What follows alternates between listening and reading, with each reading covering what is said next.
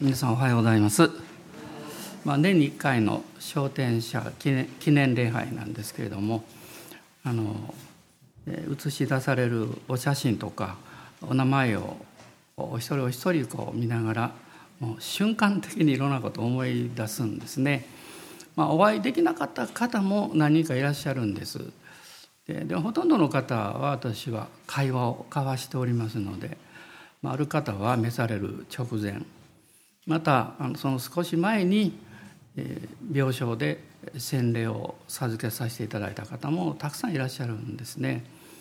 まあ、ですからあのお写真を見たりお名前をこう見るともういろんなことをはっと思い出されてくるんですけどあでも今神様の身元にいるんだなと思って、まあ、自分自身の中にある励ましというかそれをあの感じております。まあ、皆さんごお気づきのように私の両親もあの私の妻の両親ももうすでに天に帰りました。でまあ幸いあのえっとまあ家内のお母さんの時の葬儀の詩式はあの私がキリスト教式でさせていただきました。まあ、お父さんはあの、まあ、地元のもう本当にこういろんなことをなさってる方で、まあ、そういろんなこう、まあ、つながりがありまして仏式でしたんですけれどもお父さんも私はもう何度も一緒に祈っておりましたので、まあ、葬儀は仏式でしたけどあの天の御国にしっかり帰られたなということを確信しております。お母さんが召された時に、えーあの町内の大きな会館であの葬儀を持ったんですけど、まあ、その時に言ったんですが、まあ、私はあの母親っていうのは一人なんだと思っていたんですけどあ本当そうじゃなかったって二人いた。実の母のようにまあ私のことをいつも支えてくださって特にあのまあ、私は牧師として、まあ、あるいは調教派のいろんな奉仕もしておりましたのでもう本当によくあの祈っていてくださったんですね。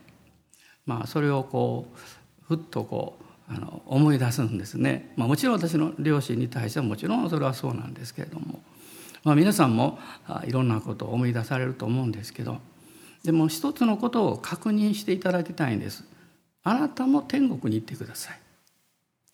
あなたも、まあ、この地上の生活ではいろんなことあるでしょうけどでも一番大事なことは何なのかっていうことをあのいつも覚えていただきたいなと思います。で今日の聖書の箇所をお読みいたします。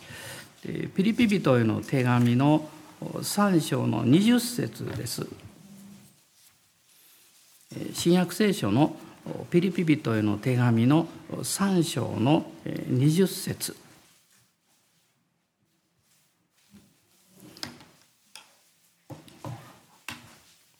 私が読ませていただきます。しかし私たちの国籍は天にあります。そこから主イエス・キリストが救い主として来られるのを私たちは待ち望んでいます。まあ、ここにはあの2つの大きなことが書かれているんです。一つはイエス・キリストを信じる人の国籍は地上だけじゃないよと天にあるんですよということがとても大事なことですねこのことが一つもう一つは私たちはキリストがもう一度戻ってこられる。これは再臨というふうにあの呼んでおりますけどももうその日がやがて参ります。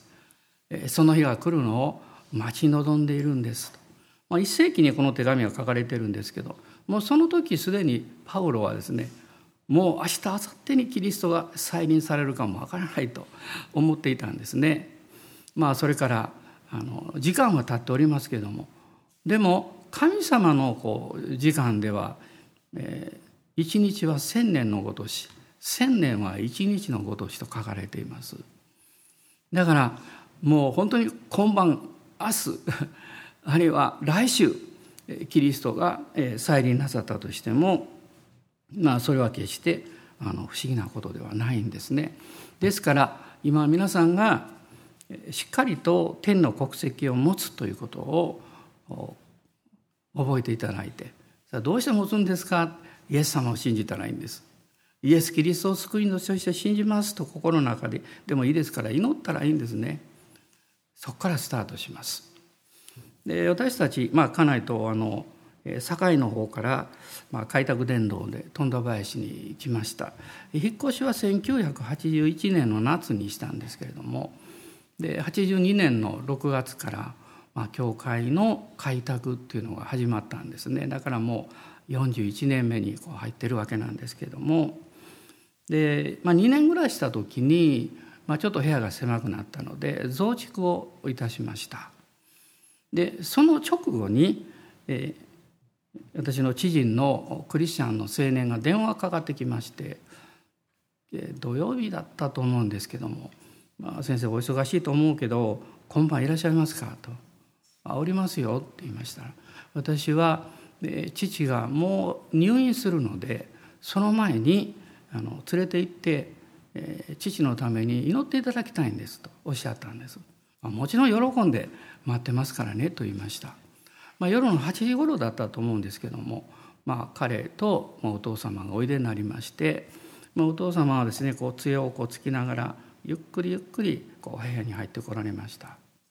もう白髪の滑覆のいい あの、えー、眼鏡をかけた、えー、なんというか、えー、目の前に座るとちょっと緊張するかなというくらい、えー、そういう方だったんですけど。まあ、その方がこのおいでくださって私は小さな部屋の礼拝堂の一番前にですね、まあ、向かい合わせにあの座っていただいたんですね。で座って私どういうふうにお話したらいいかなと思ってましたお父さんがこう杖をこういうふうにして静かに目を閉じて私の向いておられた。で私は「よくおいでくださいました」とにかくそれをまず言ったんですね。するとまず第一声 ごめんなさい第一声があのまあびっくりするようなことをおっしゃったんですね。先生私は早く死んだ方がいいと思うんですって言ったんです。私はたくさんの方とお会いしましたけど初めて会った方の第一声がですね そういうまあ言葉っていうのはもう本当驚きました。でその瞬間にまあ私はあることをまあ感じたんですね。えー、そして「まあ、聖書からお話してもいいですか?」と言いましたらうなずかれたんです。まあ、その方は仏教系のあの学校の、えー、先生というかな教授もこうずっともう長くしてらっしゃってもうあの引退なさったんですけど、まあ、その後若い人たちの指導をですね、まあ、長らくなさっていたんですね。でその方が「私は早く死んだ方がいいんです」とおっしゃったで私は2つのことをもう瞬間的に思ったんですね。一つはもう私の役目は終わったと。まあ、仕事も一段落して、えー、子供たちももう独立して、まあ、これからまあ、余生を過ごすというその段階に入って、まあ、病名はその時分からなかったんですけど、まあ、体調を崩してこのまま生きていればもう家族にも迷惑かけるだけじゃないかと、まあ、自分の大きなこと終わったんだから、まあ、早く死んだ方がいいという、まあ、そういうお気持ちだったかなと思うんですね。でももう一つのことが私の中にあったんですね。それはもう何十年という間ですね、まあ、教団に立って若者たちを教えまたその後も多くの若者たちの将来のアドバイスをしたり、まあ、そういうことをなさってこられたんだと思います。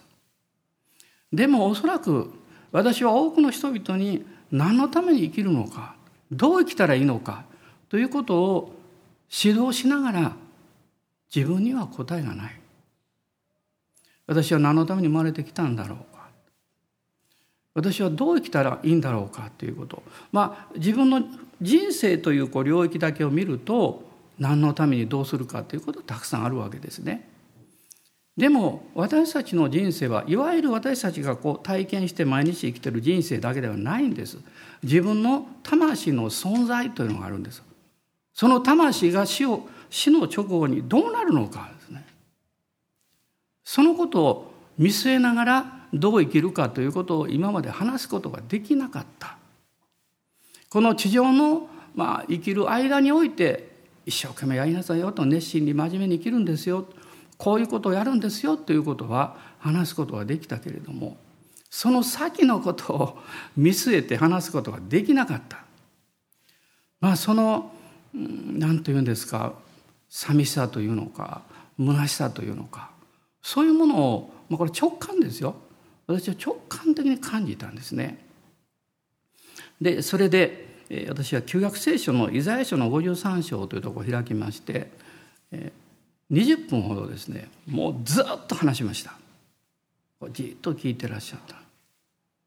でその中でこういうことを主に話したんですね。イエス・キリストという方は神だったけれども私たち人間の罪を許し永遠の命を与えるために人間になってこられたんだ。清い神が人間にならなければどんなに立派な人であっても他の人のために、ね、あの、まあ、身代わりになることができても全世界の必要のために死ぬことはできない。許すことはできない。自分も罪人だから。だから罪のない神が肉体をとって人間として来られた。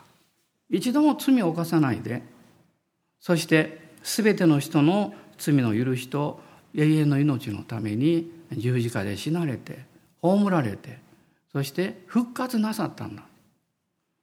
ここに救い主のまあ素晴らしさがあるんですよということだったんです。でイザヤ書の53章を見ますとですねこの救い主であるという方は私たちの悲しみを知っておられる。私たちの重荷を人生の荷というものを知っていらっしゃる。そして私たちの罪を担ってくださった。そのことを書かれているんです。だから私こうおっしゃったんですね。イエス・キリストはあなたのためにも十字架で死なれてよみがえられたんですと言いました。えそしてちょっと勇気がいったんですけどね初めてお会いする私よりも人生もはるかに先輩の方ですからね。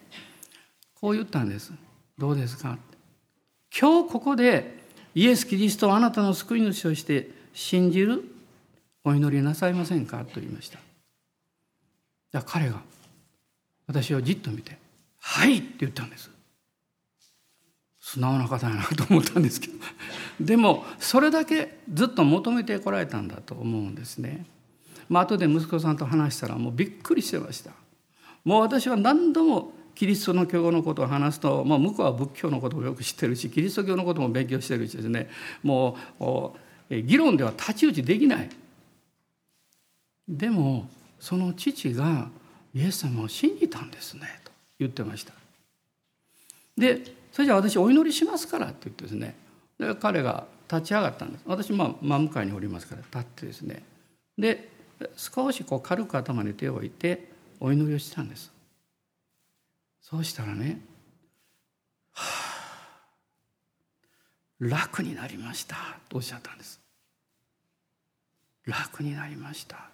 実はこれが私が聞いた二言目だったんです。イエス・キリストを信じる前私は死んだ方がいいと思うって言った二言目はですね私は楽になりましたって。その人生の重荷というものを全部その祈りの中でキリストにお任せすることができたんですね。そして私何にも言わないんですよそれを。言わないんですけど杖を横に置いてですね一人でその狭い礼拝堂の通路を歩き始めたんですよ。今までは杖をつかないと歩くの大変だった。その杖をわざと置いてですね私歩いてみたらどうですかと言ってないですよ。ご自分でこう歩き始めたんです。びっくりしました。でそれでこう言ったんですね。あの歩くんだったら「ハレルヤアーメン」って言って歩いたらどうですかねって言ったんです。そうしたら「はい」って言ってですね「ハレルヤ。アーメン。ハレルヤ。アーメンって言って、まあ、その小さな部屋ですけど二往復なさったんです。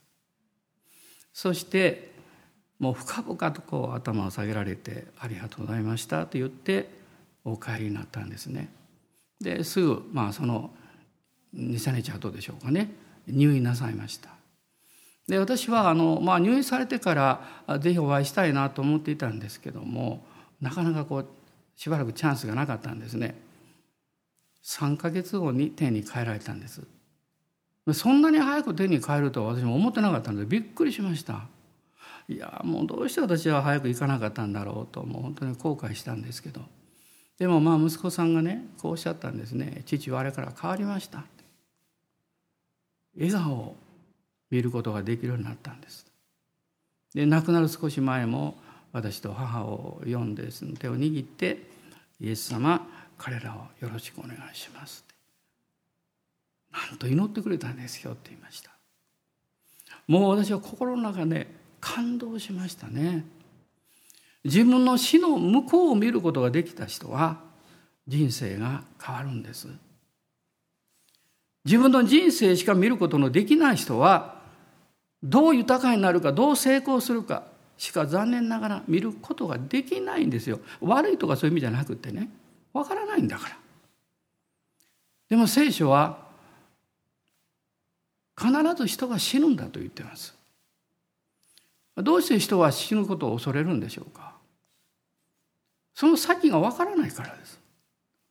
でも無意識のうちに心の良心の深いところに死と同時に清い神という存在者に出会わなきゃいけないんではないかということを感じてるんです。その時にああ私は罪深いものだということを思うんですね。まあ別に普通普通の生活では立派な人かも分かりません。でも正直に自分と向かい合う時に私は罪がないもう誰が何と言おうが天国があるかないか分からなくたって私は絶対行けるんだと言える人は誰もいないですよ。みんなそういう思いというものを持っているわけです。そして聖書にはこう書いています。人は一度死ぬことと死んだ後裁きを受けることが定まっていると書かれています。またこの死を迎えつつある人ある方はまあ病とかの関係もあって苦しむ方も結構いらっしゃいます。まあ、そういう姿を見るときに、まあ、死というものを考えたくないこれ当然誰でも思うわけですね。でも皆さんイエス・キリストが来られたのはそのあなたの苦しみや痛みを全部背負ってあなたに永遠の命を与えるために来られたんです。人が最後に直面しなきゃいけない一番大事なことはいかにして自分の人生を許すかということなんです。自分を許せないことほど辛いことはないんです。でもみんな自分を許さなきゃいけないことを知ってるんですけど許す方法がわからないです。ある方は事前を事業をなさいます。まあこれももちろん立派なことです。ね、ある人は良い人間になろうと努力します。これもいいことです。しかしそれでも結論としては自分の罪を許すに至ることはできないわけなんです。まあその中でまあ事故や病気ということもありますけれども元気であっても人は年を重ねていくわけですね。老化と言います。まあ、よく加齢って言いますね年を重ねること私ねちょっと前まで加齢っていうあんまりこと分からなかったんですよ。カレーって言われるとカレーライスを思い出すカレーライス好きだからでもそんなことはないわなと思ってまあ字を見ればですね あの、まあ、年が加えられる英語ではエイジングと言いますけど年をこう重ねていくわけですよね。そうだなと思いましたね。でちょっとねあ今ちょっと深刻な雰囲気で話してますからね あの老えっと、え、まあ加齢というかあの、えー、老化とですねあの、えー、老いということは違うんですね。あの老化っていうのは年をこう重ねていってだんだんこう死を迎えていく、えー、まあいろんな内臓の初期感も弱っていきますし体も弱っていくわけですね。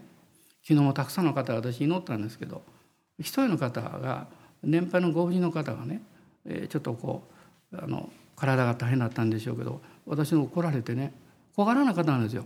私を見上げながら「先生私はのこの習慣にぜひ来たいと思って一人で来たんです」って。でこうおっしゃったんです。私はもう年取ってねもう体もすごい弱ってるんですって。69歳なんですって。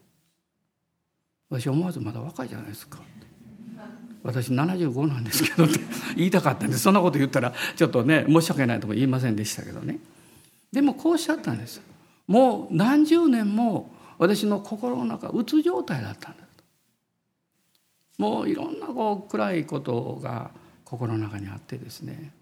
でもこの集会になぜか来たかった。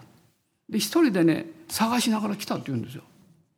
でその集会に集会のメッセージを聞いてる間にもう涙がボロボロボロボロ出てきてですね。集会終わってみんなで祈ってる時に本当に心の中に平和がやってきた。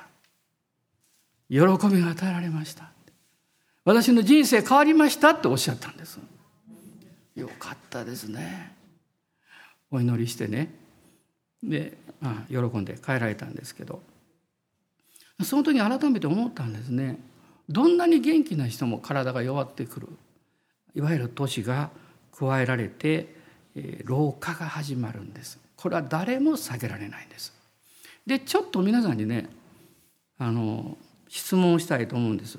手を挙げなくて結構です。あの老いの意識というのがありましてちょっと調べたんですけどね。昔あの死と病ということについてあのちょっとあのまとめたことがあるんですよ。でそれで調べたんですけどもあのまあ老いの意識という意味はですねこの年を取っていくということをこう無意識にですけど、まあ、意識的にもそうですけど無意識にも感じていくのはあの、えー、老年期初期意識っていうんですって。老年期の初期意識。でこれいろんな質問がありましてね。ちょっと質問しますんでそうだと思う人このぐらいまで手を挙げてくれたらいいですけどあの 1番目ねなんとなく自分がみんなについていけないなっていう感じがする挙げてます。はい、2つ目はね根気が続きにくい感じがする。3つ目は気温の変化になんとなく敏感になる。これ結構そうですよね。いや私は感じてるんですよもうもうすでに加齢老化ですからね。で4つ目はねもっと広く自信が持てたのになと思ってしまう。自信を失っていくっていうんですね。5つ目は他人の年齢を知りたくなる。なんとなく比べて安心したり不安になったりする。まあこの辺りまで来ると実感が湧いてくると思うんですけどもう一つね他人の死亡年齢とその死因を知りたくなる。確かに若い時はね、まあ、誰かが亡くなられても何歳でしたかとあんまり聞かないですよね。どういうふうにともあまり聞かないですよ、まあ、ある時からそういうこと気になる。それは自分もというこの意識があるからなんですね。これは老化の大きな印です。ここにいらっしゃる大半の方がそれを感じ取られる年齢が若くてもね。でもさっき言いましたの老いというのは違うんです。老いというのはそのあの肉体の現象のことではなくて心の問題なんです。だから老化とともに老いは進むんですけども老いというのは年をいってもその生き方とその態度によって考えることこれが老いなんです。で私いいニュースを申し上げますけどねイエス様を信じてクリスチャンになると老いのスピードが落ちるんです。老化はやむを得ないこれね。でも老いのスピードは絶対落ちます。だってイエス様を信じて内が明るくなりますからね。喜びが与えられますから。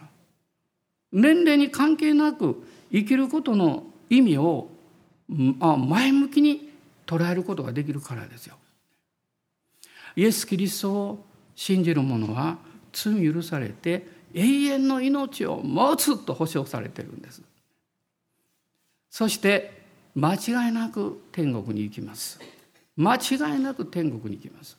天国はどういうところなのか聖書にあんまり詳しくは書いてないんですけどもある程度分かります。天国はこの都のような表現あるいは園、ね、エデンの園っていうのが初めにあったんですけどそれの完成のような場所なんですね。このキリスト教の歴史の中でですねずっとこう学者たちが長い間議論してきたことがあのあるんですけどそのあのいくつか紹介しますね。例えば天国に行った時には、えーと、自分はどういうふうにこうそこで過ごすんだろうかっていうことなんです。二つ目はですね何歳ぐらいの自分の状態になるんだろうって。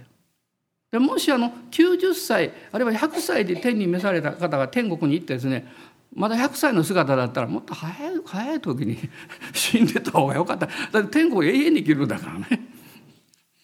そんなことないですよ。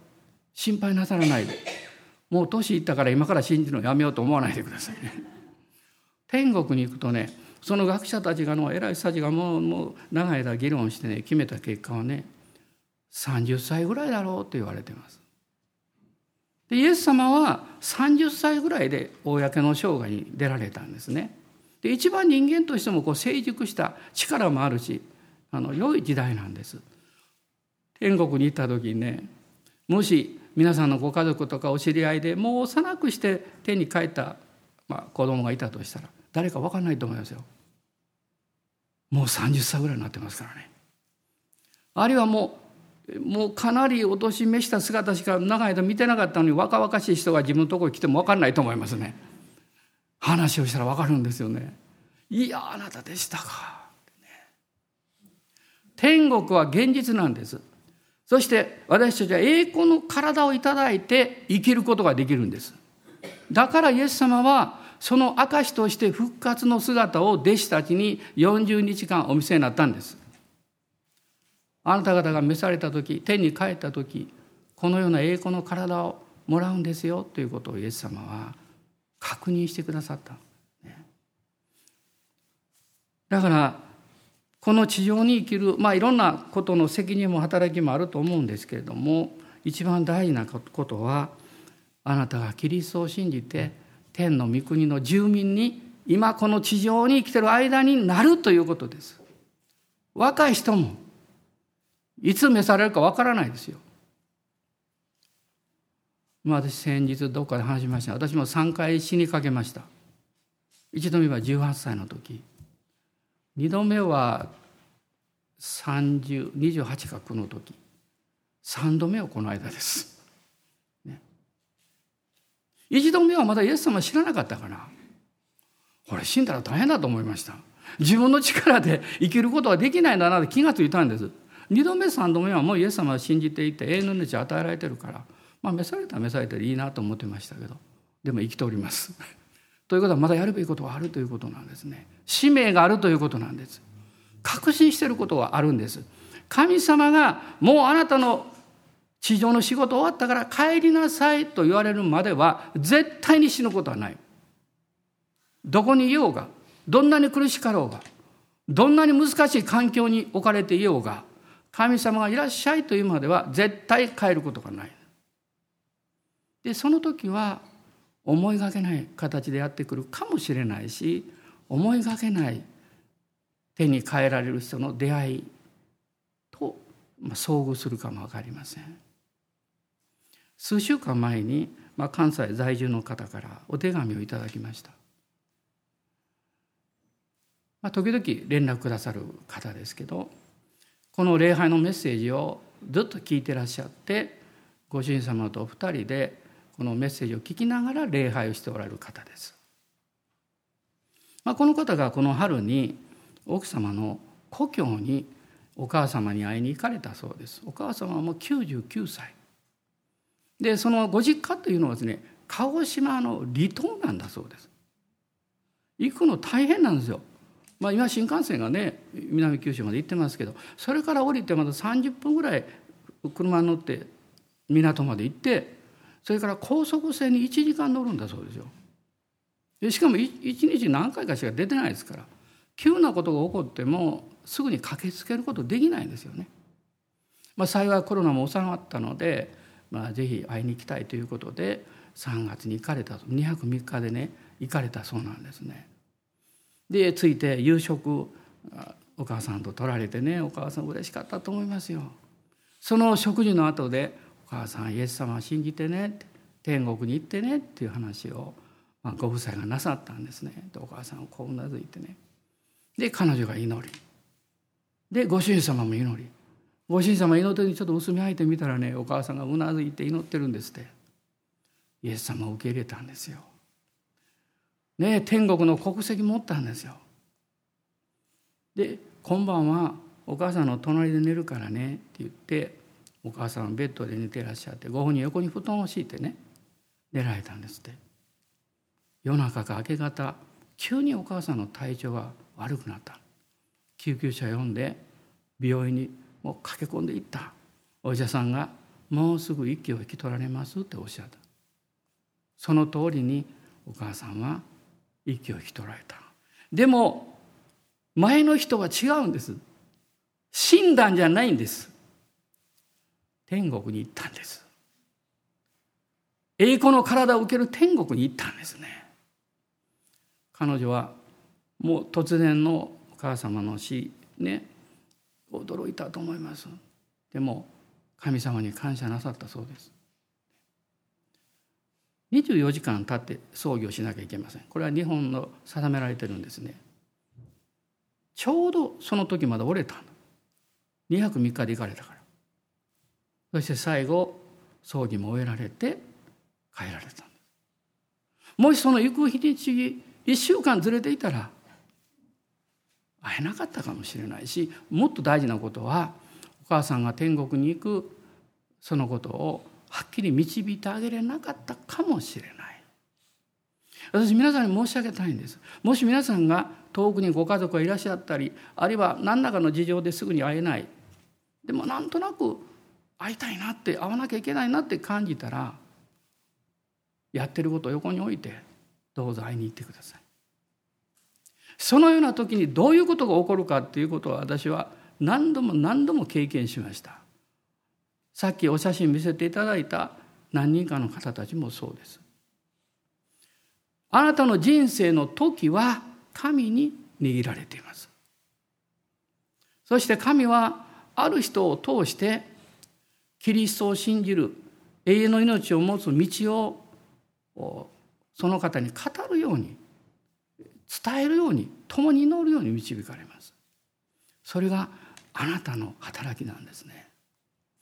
今日イエス様を受け入れることを感謝したいと思います。まだ決断できなかった方がまあここでもあるいはオンラインでたくさんの方聞いてらっしゃいますけどその場所で祈ってください。イエス様は信じます。どうぞお立ち上がりください。あの座ってくださっても結構ですからねちょっと元気のある方立っていただきたいと思います。私が今お祈りしますので今までま祈ったことがないという方もま勇気出して祈っていただければと思います。私の祈りについて祈ってください。天のお父様今日私はイエス・キリストを私の救い主として信じ受け入れます。私のすべての罪を許し私の人生のあらゆる思いや戦いを取り除いて永遠の命を与えてください。信じます。イエス様に感謝を捧げます。イエス・キリストのお名前によってお祈りします。アーメン。アーメン。感謝します。アーメン。アーメン。今どうぞご自由にしばらくお祈りください。ハレルヤ。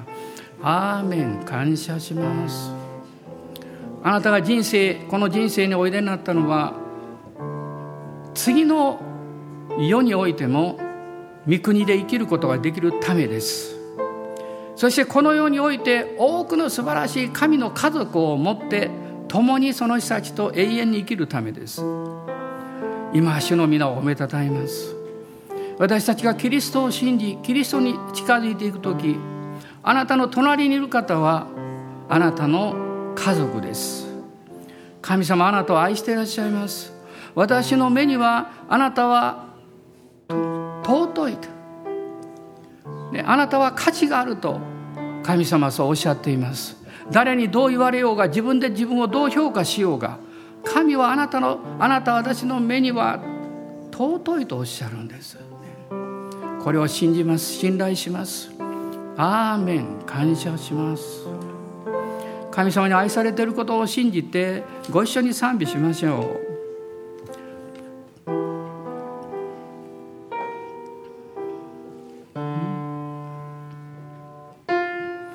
君は愛されるため生まれた。君の生は愛で満ちている君は愛される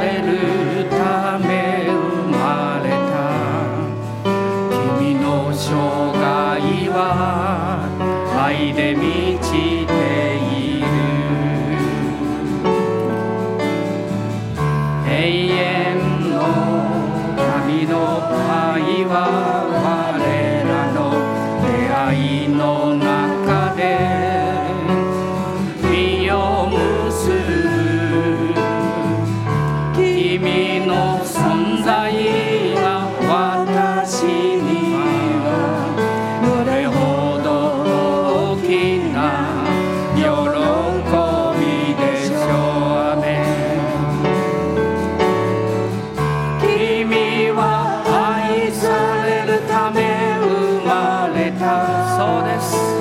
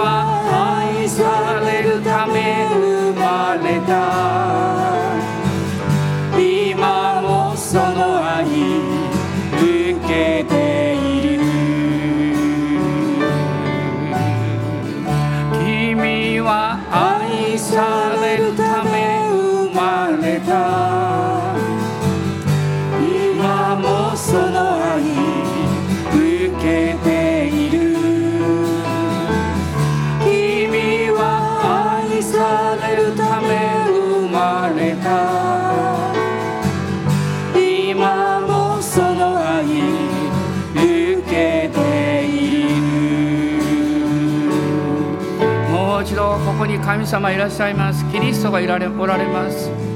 あなたの個人の祈りをなさってください。あなたがこの地上に生まれたのは憎まれるためではありません。人を憎むためでもありません。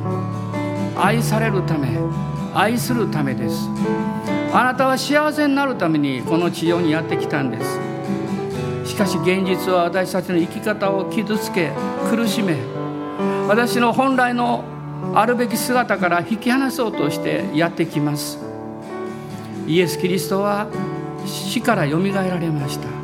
死と悪魔に対して勝利をなさいました。あなたを永遠に許されあなたに永遠の命を与え愛する人生信じる人生希望に満ちた人生を与えるために来られました。この方を信じます。そして感謝します。アーメン。感謝します。どうぞご自分の言葉で、ね、小さな声で結構ですからお祈りください。私は許します。私は許されます。で私は愛します。愛されます。あなたの声で祈っていただきたいと思います。アーメン。感謝します。ハレルヤ。アーメン。ハレルヤ。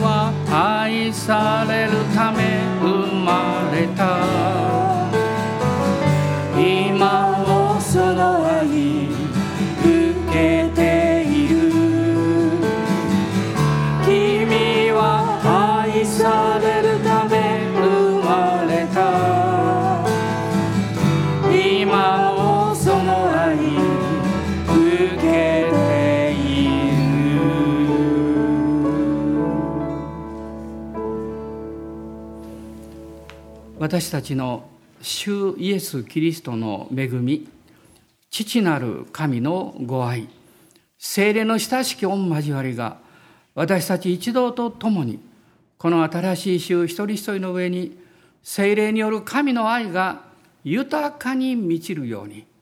アーメン